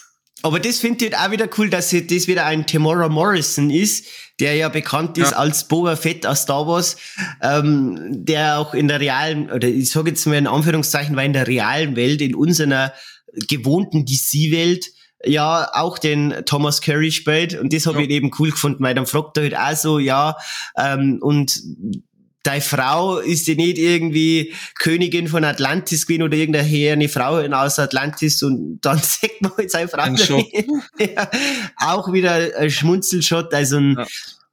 war dann auch so schön, wie dann ein Barry Allen aus der normalen Zeit das dann alles durchlebt hat, wo er sich da gerade befindet. Und dann quasi wird sein Plan halt äh, versucht zum, oder möchte sein Plan halt auch, die Superhelden, die er auf Anhieb finden könnte, dementsprechend zusammenzuholen. Und da ist, hat er dann quasi festgestellt, dass er eben einen Bruce Wayne gibt. Und einen Bruce Wayne, den sucht er dann auf und dann, wie der Julian und ich eh schon gesagt haben, das glaube ich, braucht man jetzt nicht nochmal alles durchgehen, ähm, und sagt man ja auch schon zu Genüge im Trailer, trifft er dann auf, eben auf einen Michael Keaton und die schmieden dann einen Plan und durch die Batman-Technologie, die aber, sag jetzt mal so, im Vergleich zu einer Ben Affleck Batman-Technologie doch um einiges veraltet ausschaut, äh, was ich aber auch cool Höhle, gefunden ist, schaut geil aus. Waren der Wahnsinn. Die Höhle da, war der Wahnsinn. Da, wo, ja. wo dieses Bettplane runterkommt, wie so eine Fledermaus und sie langsam aufrichtet und sowas. So richtig dieses, dieses Höhlending, das haben wir ja schon lange nicht mehr gehabt. Ich meine, dieses ja. Hochtechnisieren, das haben wir jetzt in den letzten Filmen immer wieder gesehen. Aber so wirklich dieses Batcave mit Wasserfall und diese einzelnen Inseln, wo das alles ist, ja, das war schon mal wieder cool. Ah, zu Beginn diese ganze Batman-Action, zu dies, bei, bei diesem ähm, bei dieser Krankenhaus-Thematik. Das, das hat sich schon mal wieder gut angefühlt, einfach so ein Batmobil zum Sänger, ein Batman und dann ein paar Superhelden. Das war schon stimmig alles. Auf alle Fälle. Also die Einführung eines Michael Keaton wäre halt cooler gewesen, wenn er nicht schon im Trailer vorkäme. Aber ähm, alles drumherum hat sich auf alle Fälle für mich total rentiert, das zum sehen, weil da kann ich dir auch noch zustimmen, hat mich auch abgeholt. Und insgesamt war dann natürlich nur die Frage, weil, wie wir es am Anfang schon erwähnt gehabt haben, der General, General Sod ist wieder da und möchte die Erde, wie man es aus äh, Man of Steel kennt, ähm, in, in naja, nach Krypton oder in Krypton verwandeln, dass die halt wieder einen Lebensort haben. Dann äh, war natürlich die große Frage nach dem Superman, weil der Flash die Justice League halt zusammenholen wollte, um diesen General Sod zu besiegen. Weil er das natürlich von früher noch wusste, er allein schafft's nicht. Ähm, der Superman hat's auch nur ganz knapp geschafft und es war auch nicht schlecht, wenn man diese ganze Justice League einfach da hätte. Die macht er bestimmt fertig. Und deswegen eben diese Suche nach alle Mitglieder und nachdem er dann den Batman endlich gefunden hat, war nur noch die Frage, wo finde ich einen Superman? Und es gab dann diesen Tipp, dass Superman in der Antarktis oder wo in Sibirien gefangen gehalten wird für die Russen. Das war eigentlich auch wieder ein netter Verweis, weil es gibt nämlich einen Comic und äh, mittlerweile auch eine ähm, animierte Verfilmung über das, was wäre, wenn der Superman in Russland gelandet wäre. Habe ich aber weder gelesen noch gesehen, aber es war eine nette Referenz. Ja, aber so. ist es dann quasi, ist es dann der Red Superman Comic oder irgendwie, da gibt's doch auch einen, da wo halt dann Genosse Superman, glaube ich, heißt da der, der Comic. Oder heißt der Comic auch Genosse Superman, ja. okay. Mhm. Ja, von dem habe ich auch schon gehört. Deswegen, aber man denkt, ja, vielleicht sagt man da dann eben einen, ja, einen Genossen Superman. Aber nein, es wird das Supergirl, das haben wir ja aus dem Trailer kommen, befreit. Und dann kommen wir jetzt wieder zurück zu der Technik, die der Simon schon erwähnt hatte. Sie versuchen diese, äh, weil eben der Original Flash seine Kräfte verloren hat, sie versuchen, den Unfall nachzustellen mit den Chemikalien, damit halt der Original Flash auch wieder die Kräfte bekommt, damit sie eben den General Sod besiegen können insgesamt. Genau. Und das haut dann nicht, nicht so hin, bis dann eben äh, eine Supergirl sich entschließt, okay, ähm, das muss jetzt ich in, in, in Angriff nehmen und quasi bringen Flash Richtung Wolkenaffe, wo er quasi dann so, so, richtig schön der Blitz trifft und dann haben wir quasi wieder den alten Flash. In der Zwischenzeit äh, unser neuer Flash quasi modifiziert einen alten Batman-Suit in seinen neuen Flash-Suit. Habe ich auch ja. recht cool gefunden, wie er dann quasi anmalt. Und dann haben wir quasi diese CGI-Schlacht gegen General Zod die ja dann quasi in einem Time Loop ja enden, endet, wo quasi ja kein gutes Ende daraus entstehen kann, wie sie dann festgestellt haben. Sie haben leider keinen Dr. Strange, der mit einem Zeitstein wie viele Möglichkeiten ja durchgehen kann, ja. wo dann quasi vielleicht einmal eine Möglichkeit entstünde, wo sie gewinnen. Den haben wir jetzt leider nicht. Sie haben keinen Sorcerer Supreme im DC-Universum in dem Moment gerade. Richtig. Deswegen müssen sie das Ganze abbrechen. Und ja, vielleicht dann diese, diese Action-Sequenz. Man die war, die, ich muss, da, da, bevor du da, da, da kommst, da muss ich sagen, war der zweite enttäuschende Punkt, weil diese Action-Sequenz, als die zwei Flash dann lernen, miteinander zu kooperieren und, zu, und sie sehen, okay, zusammen schaffen sie es, wenn sie halt sich beide auf ihre Kräfte konzentrieren. Es läuft bis zu einem gewissen Punkt zu gut. Und dann kommt die erste Batman-Szene, wo er dann sagt, okay, er greift jetzt den Großen an. Und dann wusste ich schon ab dem Punkt, okay, es war jetzt alles zu gut, mit dem Batman passiert was.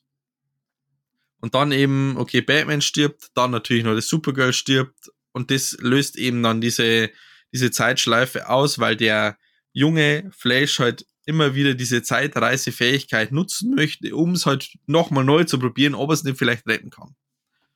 Und jetzt darfst du deinen äh, CGI-Rant loslassen. ich möchte gar nicht mehr, nein, weil ich möchte nicht als, als großer CGI-Hasser. Ach, das äh, bist du seit Folge, Folge 1? Dieses Podcast, bist du der CGI-Hasser? Nein, ich habe ich hab, ich hab ja schon Filme erwähnt, die gutes CGI haben. Aber die Warum halt schauen wir die dann nicht an? die, weil die auch nicht so genüge rauskommen. Die mehr dann haben halt eben am Mist. Tut mir leid, wenn ich das so sage. Und das ist halt auch eben die Schule. Ähm, ja, aber gut. Ich glaube, ich muss jetzt, muss man kein großer Cineast sein, ähm, um so jetzt mal so das festzustellen, dass der Film wirklich auch in einer gewissen Kampfszene da zum Schluss kein gutes CGI hatte, aber jetzt genau drauf muss ich jetzt auch nicht jede Szene jetzt detailliert besprechen. Ähm, jedenfalls haben wir dann wieder die Thematik, wo er dann quasi sich in, ich, für mich war das ein wenig dieses Zeitfenster äh, oder diese, dieser Zeitraum, ich weiß nicht, wie man das nennt, dieses Kolosseum hat's für mich ein wenig ausgeschaut, weil in der Stimmt, Mitte. das trifft's besser wie dieser Chord, wo ich gesagt habe, es ist wirklich so ein Kolosseum, wo du in der Mitte in dieser Arena stehst und außenrum auf die Zuschauerplätze so das Leben läuft, diese Lebenssequenzen, ja, stimmt. Genau, und dann, haben, und dann haben wir eben auch, wo es quasi auch gemein worden ist, dieser Reverse Flash, dass der da kommt, den man ja zu Beginn ja, des Films ganz. Laut Wikipedia übrigens Dark Flash genannt. Ah, okay. Der Reverse Flash. Flash ist jemand anderer, das muss ich. Mhm der Reverse Flash ist wirklich der, der böse Flash, der nur das Böse im Sinn hat. Der Dark Flash hat ja eigentlich eine andere Origin Story. Ah, okay, okay, okay. Ähm, jedenfalls, der Dark Flash ist ja der, der wo quasi schon gefühlt jedes Szenario durchgespielt hat und da dann nicht auf ein positives Endergebnis kommt. Und Aber, da haben wir dann auch irgendwann gemerkt, weil nachdem die ja zwei, dreimal immer mal wieder zurückgereist sind und oder als der Ori Original Flash ja in dieser in diesem Kolosseum drin geblieben ist und der junge Flash dann immer mal wieder versucht hat, was zu tun und er halt dann diese Wunden davon getragen hat, ob es jetzt die Narbe war oder halt diese Kristalle, die in ihm stecken geblieben sind, war dieser Reveal, dass dieser Dark Flash eigentlich der junge Flash ist, der halt immer mal wie immer wieder versucht hat, die Zeit zu retten. Leider auch nichts Besonderes mehr. Na, also, aber wo sie halt dann auch eben wieder cool gefunden haben, ist, wo es mir jetzt auch aus, deswegen war Across the Spider-Verse wirklich ein sehr lehrreicher Film, dass jeder Superheld, egal ob jetzt Marvel oder DC haben, wirklich dieses Canon-Event braucht.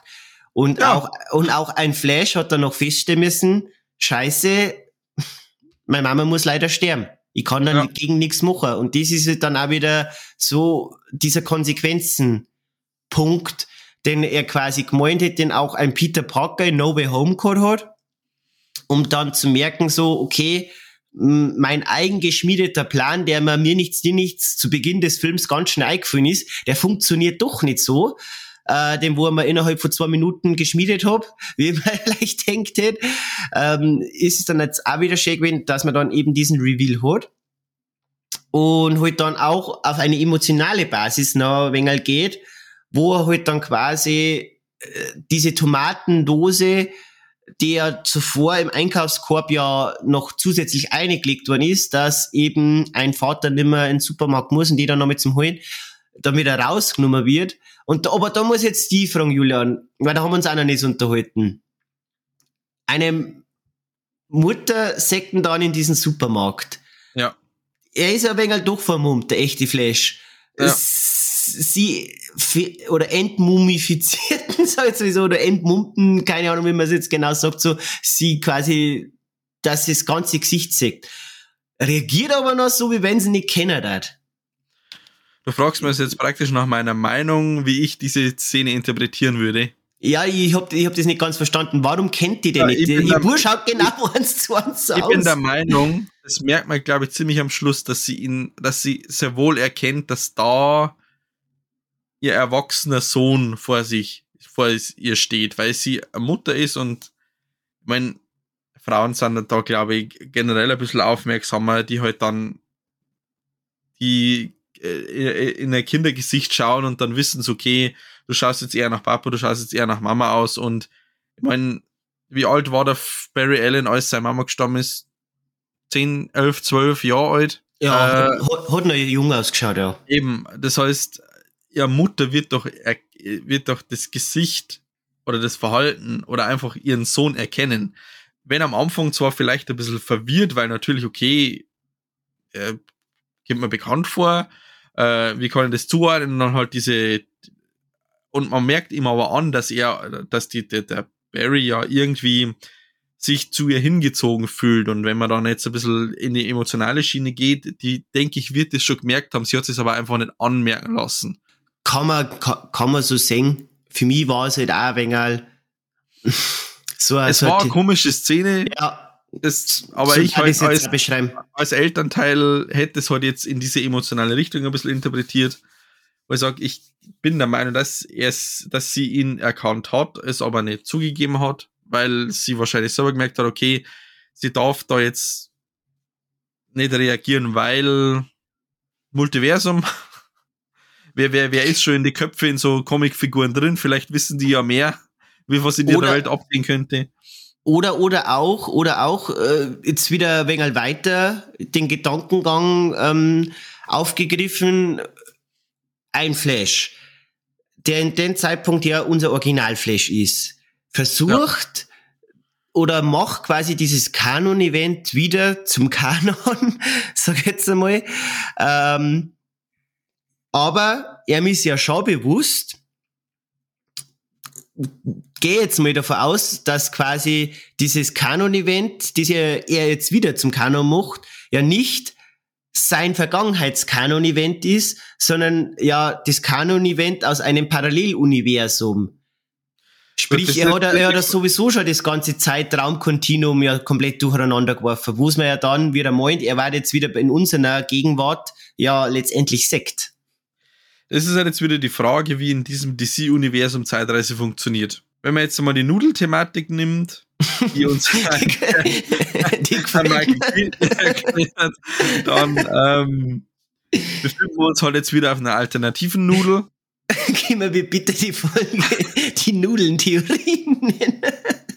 Also, das ist viel verrät, aber irgendwann die engere Auswahl. Die Nudeltheorie. Ähm, ich meine, er hat ja, wenn wir dann zum Ende kommen, er hat ja trotzdem was angepasst, weil ja immer die große Frage war, sein Papa ist ja offensichtlich unschuldig und es gibt diese, diese Supermarktaufnahmen, weil der Papa zurück musste wegen einer Dosen Tomatensauce und er schaut halt nie zu dieser Überwachungskamera hin. Das heißt, es ist halt nie offiziell geklärt, hat er jetzt die Mutter umgebracht oder nicht. Und er erinnert ja trotzdem am Schluss noch diese Thematik, indem er halt sagt, okay, die Dosen ich pack die Dosen zurück, die Dosen werden vergessen, die Mutter stirbt, aber ich tue die Dosen halt so ins Regal, dass er mal kurz hochschaut in die Kamera rein, damit eben dann in dieser Bewährungsanhörung, die dieser Papa hat, eben dann rauskommt, er war es definitiv nicht. Ja, ja vielleicht, das, vielleicht war ja dies dann der Grund, warum das dann letztendlich das Finale so entstanden ist, wie es dann eben letztendlich ja, entstanden ist. Muss ja, weil er, er darf ja, das sagt ja der Ben Affleck ganz am Anfang, der Ben Affleck Batman ganz am Anfang. Sobald du irgendwas änderst, selbst wenn du irgendwie, das ist, heißt es nicht irgendwie ein Schmetterlingseffekt? Selbst wenn du einen Schmetterling tötest, weißt du ja nicht, wie. Hast du, hast du Butterfly-Effekt mit dem Ashton Kutscher noch nicht gesehen? Nein. Schau dir den an. Weil da, da ist es, wird das nämlich auch auf die Spitze drin, dieses ganze, diese ganze Thematik. Eben, Aber da, da hast du, es ist halt nur ein paar Dosen so. Vielleicht hat die Mutter vom neuen Batman oder wer auch immer oder der Alfred vom anderen Batman halt äh, die Dosen irgendwo anders braucht und so ist halt nicht der Ben Affleck Batman geworden, sondern ein anderer, den wir jetzt gleich revealen. Das wissen wir halt leider nicht, aber das ist, ja. Aber diese, natürlich, diese Dosen von unten nach oben zu holen, damit der Papa freigesprochen wird, hat auch in dieser Welt etwas angerichtet.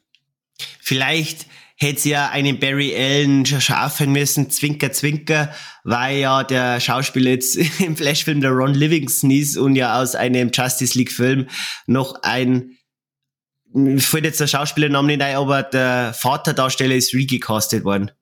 Das ist mir sofort aufgefallen. Das ist nicht mehr der gleiche Vater wie aus dem Justice League Film. Echt? Mhm. Ja gut, der, Justice League, den habe ich einmal im Kino eben gesehen und den äh, anderen eben noch nicht, den guten davon. Ja, oh, gut, äh, besseren, sagen wir besseren auf alle Fälle. Aber nee, schauen wir mal. Ja. Genau, dann Gut. kommen wir vielleicht noch zum, zum Ende ähm, und am Ende. Ja, des noch eins ganz vergessen. Ja, erzählen Sie. Kolosseum, als eigentlich gerade auch die Zeit zusammenbricht, sehen wir sehr, sehr viele Cameo-Auftritte. Unter oh, anderem. Oh ja, oh ja. Unter anderem einen Nicolas Cage als Superman. Jedes Fanherz äh, geht auf, da ist Weil einen Nicolas Cage, der ja schon mal geplant war, unter einen Tim Burton als Superman in den 90ern. Den Film hätte ich furchtbar, furchtbar gern gesehen. Der ist aber leider nie zustande gekommen. Ähm, dann wirklich wie alle alten Superman, Supergirl-Darsteller sag mal, boah, fällt mir jetzt namentlich jetzt nicht jeder ein, aber der darf, die Leute da draußen dürfen es dann gern selber singen oder singen es dann auch selber, wenn sie jetzt im Spoiler-Part ja dabei sind. Ähm, wir singen mal noch einen, äh, wie heißt der? Ah, die Namen. Einen alten Batman, äh, Adam West, einen Adam West als alten Batman-Darsteller, den sagt man auch noch kurz. Und ja, und eben Fun Fact zu der Nicolas Cage-Szene, auch das war in einem Tim Burton-Film geplant, dass der Hauptantagonist äh, aus einem Superman Tim Burton-Film eine Riesenspinne sein sollte. Und das habe ich dann cool gefunden, dass quasi die Idee aus einem Tim Burton-Film jetzt in The Flash-Film geschafft hat. Zwar nur eine kurze Szene, aber habe ich cool gefunden. Aber genau das ist das, was ich halt als Potenzial eines Multiversums sehe. Kurze Ideen, einfach umgesetzt einmal, dass du halt Fanherzen höher schlagen sollst. Das ist das Potenzial, was ich bei einem, was ich bei ähm, Dr. Strange sehen wollte. Was man in Grundzügen ja bei einem No Way Home gesehen haben, was man jetzt in The Flash in Ansätzen gesehen hat. Wenn ich halt sage Multiversum, dann möchte ich einfach Fanträume sehen. Weil wann, wenn Wann sonst? Wann kann ich sonst sowas einbauen, wenn ihr denn solche Multiversumsgeschichten? Tatsächlich, ja. Kreativ sieht man es im Spider-Man-Film. Äh, sag jetzt mal so, wo es in real möglich ist, sieht man in, ja, für mich doch ein wenig der bessere Film No Way Home. Aber The Flash bringt auf alle Fälle richtige Ansätze mit, aber halt auch nur am Ende und auch nur durch so kurze Cameos. Natürlich haben die Schauspieler halt von damals, die kann man jetzt nur CGI-mäßig wieder zurückbringen, aber da möchte ich halt noch gern so diesen, wie gesagt, diesen Schnipser an mehr Kreativität auch in Realfilm noch ein wenig mehr spüren. Fall, ja. Weil jetzt, wenn wir zum Ende kommen des Films, sieht man ja auch, wo sie dann auch sehr, sehr, sehr cool gefunden haben, äh, eine Szene wie ein Flash wieder in, ich glaube, ist er in Gotham rausgekommen oder im, weil lebt jetzt der Flash in Metropolis? Ich bin mir jetzt nicht ah, sicher. Der Flash lebt in Central City. In Central City, ah, okay. Eben da von einem Bruce Wayne angefunkt wird. Davor hat er sich noch ein Date gesichert mit der Iris West. Er sein Love Interest ist in der Flash-Geschichte. Ah, okay. Ja, auch wieder was gelernt. Ähm, genau, und es steigt aber nicht der Ben Affleck aus dem Auto aus. Und das muss ich sagen, das hat mich dann so richtig gefreut, weil es ist ein, das ist, wie meine Mom immer so sie sagt, mei, der Schoßal. sagt er Und es ist der Schoßal ausgeschrieben, alias George Clooney. oh, das ist gefreut. Simon. ja, weil ich finde einfach, George Clooney, ich mag, ich mag den Schauspieler. Seit die Oceans-Filme, ähm, ich bin schon ein großer Fan von ihm. Und auch aus, aus die äh, Coen-Brüder-Filme. Deswegen hat er auch schon ein paar Filme, von denen er mitgespielt. George Clooney finde ich immer sehenswert und das hat mich gefreut, weil der George Clooney quasi Free the Nipples am Batman Kostüm erfunden hat ähm, haben wir jetzt quasi wieder den letzten aus den 90er Batman-Filmen und auch finde die aus dem schlechtesten Batman-Film aller Zeiten, den ich bis jetzt gesehen habe, kommt jetzt wieder zurück und ist jetzt da wieder äh, die Verkörperung des Bruce Wayne. Ich hab, ich, mir hat er das zweimal, zwei, zweimal bin ich auf den George Clooney gestoßen. Einmal, äh, jetzt habe ich falsch angefangen. Zwei Sachen zum George Clooney Batman ich bin einmal drüber gestolpert, weil er zufällig mal im Fernsehen gelaufen ist und ich war dermaßen irritiert, was der, dass der George Clooney einmal ein Batman war. Und genauso ging es mir dann jetzt auch im Kino, wenn man denkt hab, hä, warum packen sie jetzt einen George Clooney hier und nicht einen Christian Bale? Was hat der George Clooney? Ah ja, er war mal Batman, ja.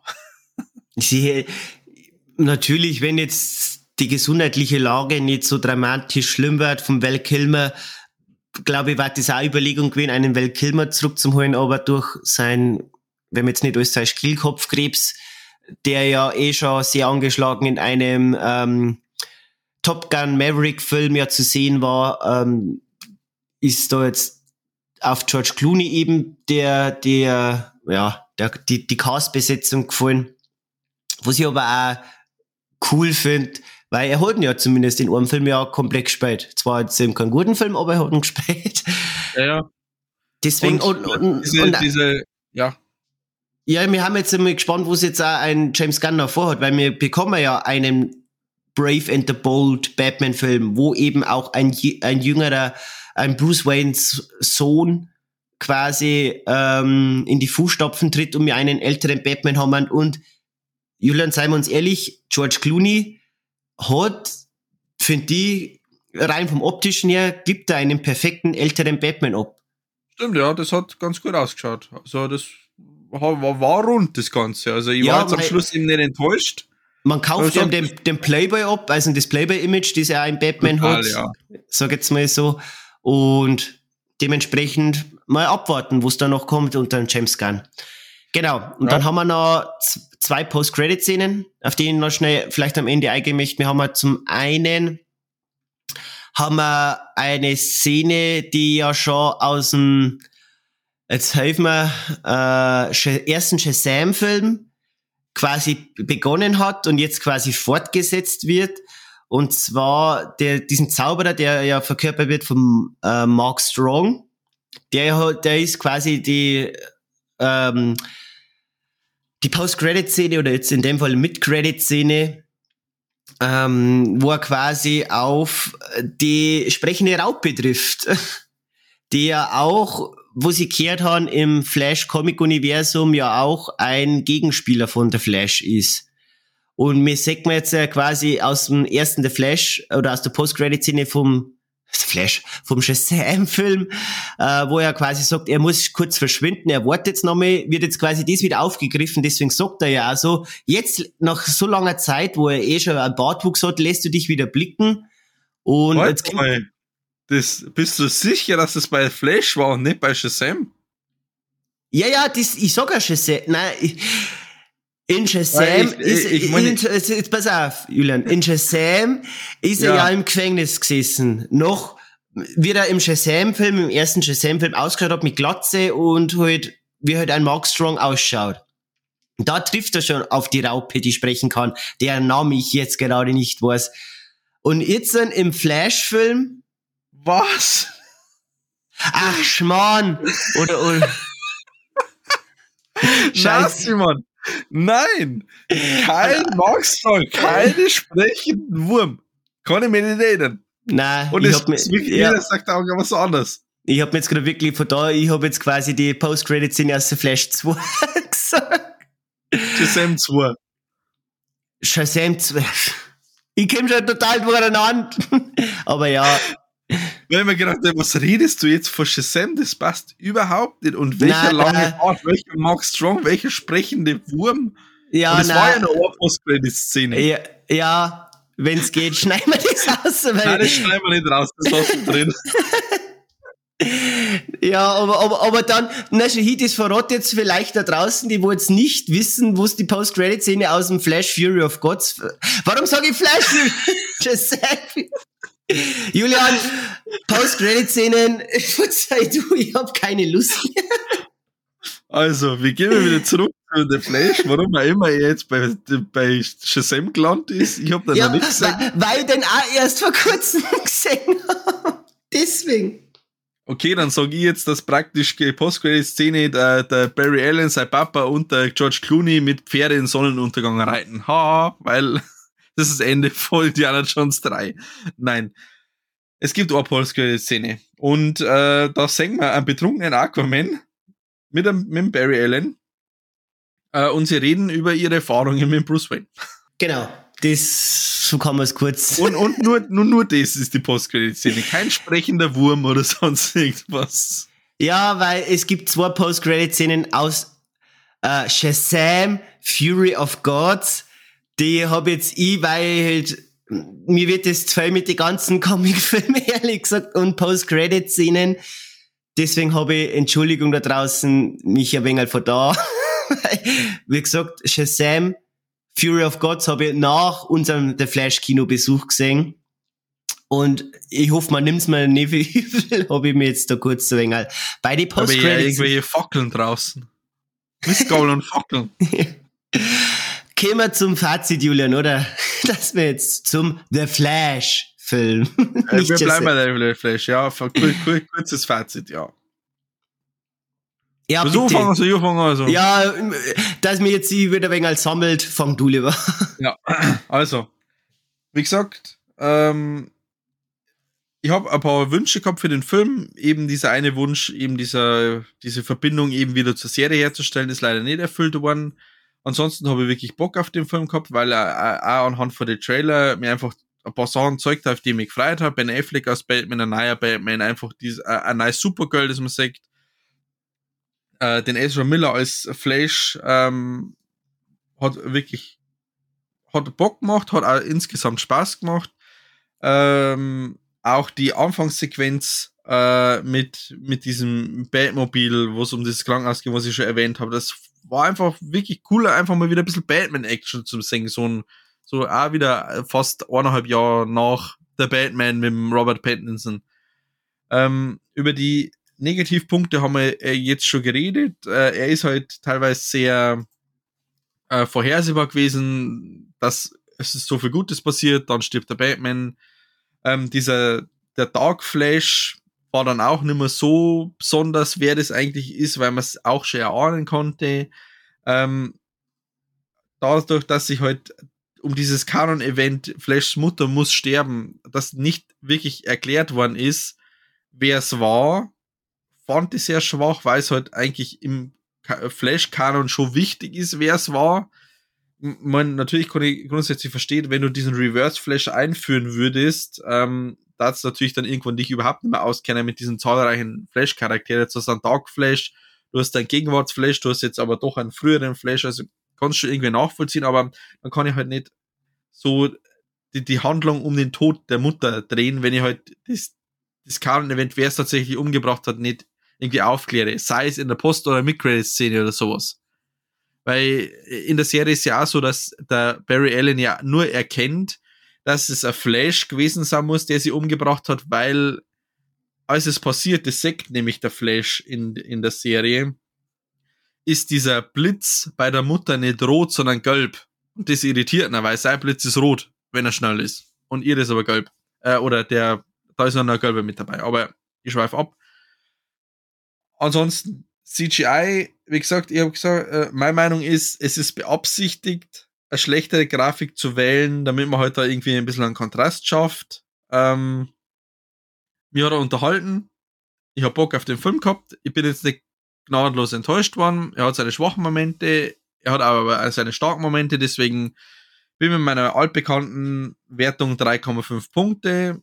Wenn jemand zu mir sagt, der Flash, ich möchte im Kino schauen, sage ich, schau dann an, aber schaut nicht, wenn du Justice League anschaust. Und deswegen, er war okay und empfehlenswert. So, und jetzt, und jetzt sage ich jetzt einfach wie ich Shazam 2 gefunden habe. ähm, nein, Mann. Also, The Flash, ja, ich kann da, da wirklich Julian in vier Punkten ähm, zustimmen. Ich muss sagen, mir hat das halt wieder dieses schlechte CGI war halt für mich so ein Negativpunkt, der mich schon ein wenig, äh, wie schon ja, mehreren Comic-Filmbesprechungen mir schon zu zweit gehabt haben, gestört hat. Mir hat das gestört, dass eben schon vor im Trailer-Material gezeigt wurde. Da ist wieder, haben die, die Leute von Vorteil, die sich keine Trailer zu irgendwelchen Filmen ansehen, haben da wieder einen mhm. Vorteil. Ähm, da sie oft bei Comicfilmen rentieren, muss ich jetzt, im, muss jetzt einfach so offen und ehrlich sagen. Aber anhand des Trailers alleine möchte ich jetzt diesen Film ja nicht besser oder schlechter bewerten, sondern nur, wo sie im Film wirklich dem finalen Film ja gezeigt wurde. Da muss ich sagen, hat mir die Story zum Teil schon abgeholt. Ähm, ich hab mich gut amüsiert gefühlt. Ähm, wir haben dann doch, wie auch diese Mutterthematik oder wie es dann quasi, ähm, wie er dann quasi dann wieder so zwanghaft dann zu seinen Kräften kommen muss oder halt dann dieser Finalkampf auch wieder so bisschen generisch umgekommen ist, hat man dann auch wieder nicht so zugesagt. Jedenfalls schauspielerisch kann ich nur sagen, ein Michael Keaton hat, finde ich, äh, ich darf jetzt, ich möchte jetzt nicht sagen grandios gespielt, aber halt auf alle Fälle, man merkt, ein Michael Keaton ist ein sehr guter Batman-Darsteller. Der war schon in die Tim Burton-Filme, hat jetzt aber unter Beweis stellen können.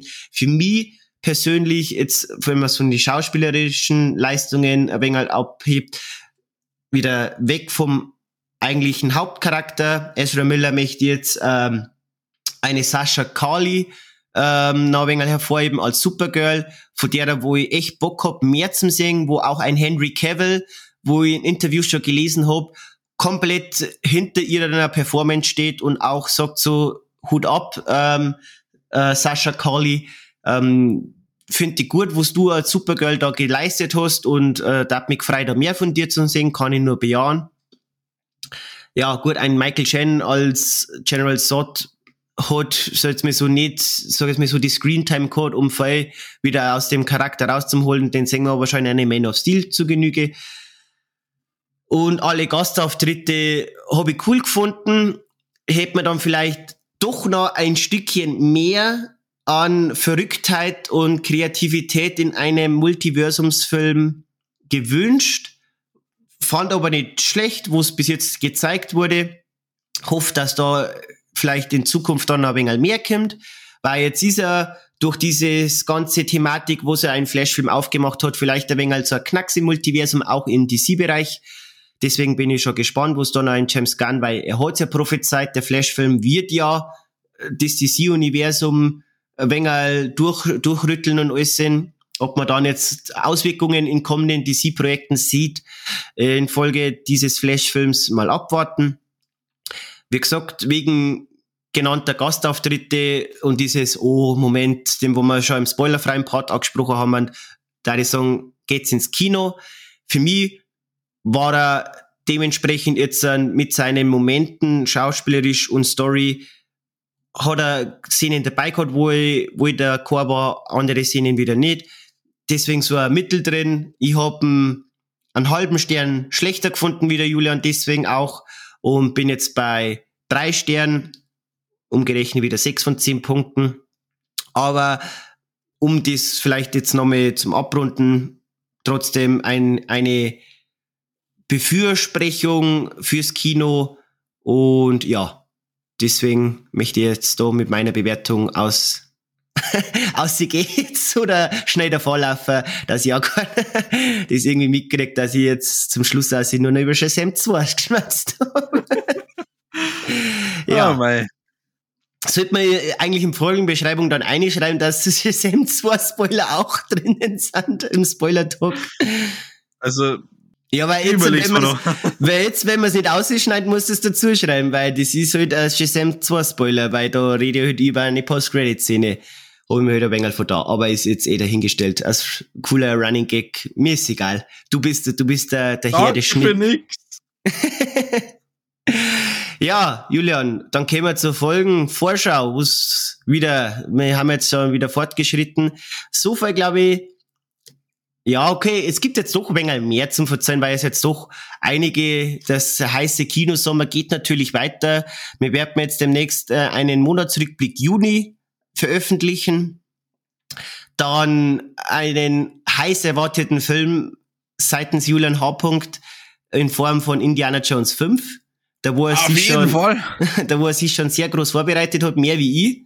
Du hast jetzt schon alle bisherigen Indiana Jones Filme angesehen zum Zeitpunkt der Aufnahme. Yep. Das muss ich noch machen.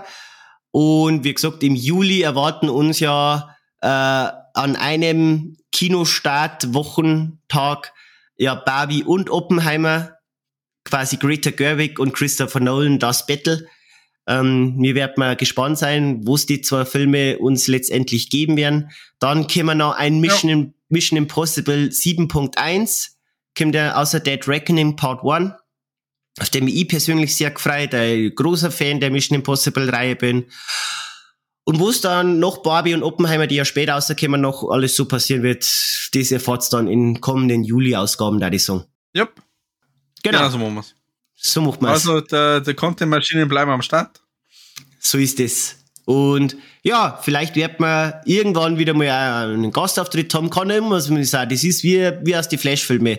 Es könnte einfach mal irgendeiner aufploppen bei uns. Das, das wisst man nie. Deswegen lasst euch da überraschen. So ist es. Und deswegen, Da ich sagen, Julian, so ist es, beenden wir jede Folge, wie wir sie ja immer so schön beenden, mit den berühmten Worten. Schauen wir mal. dann sagen wir schon.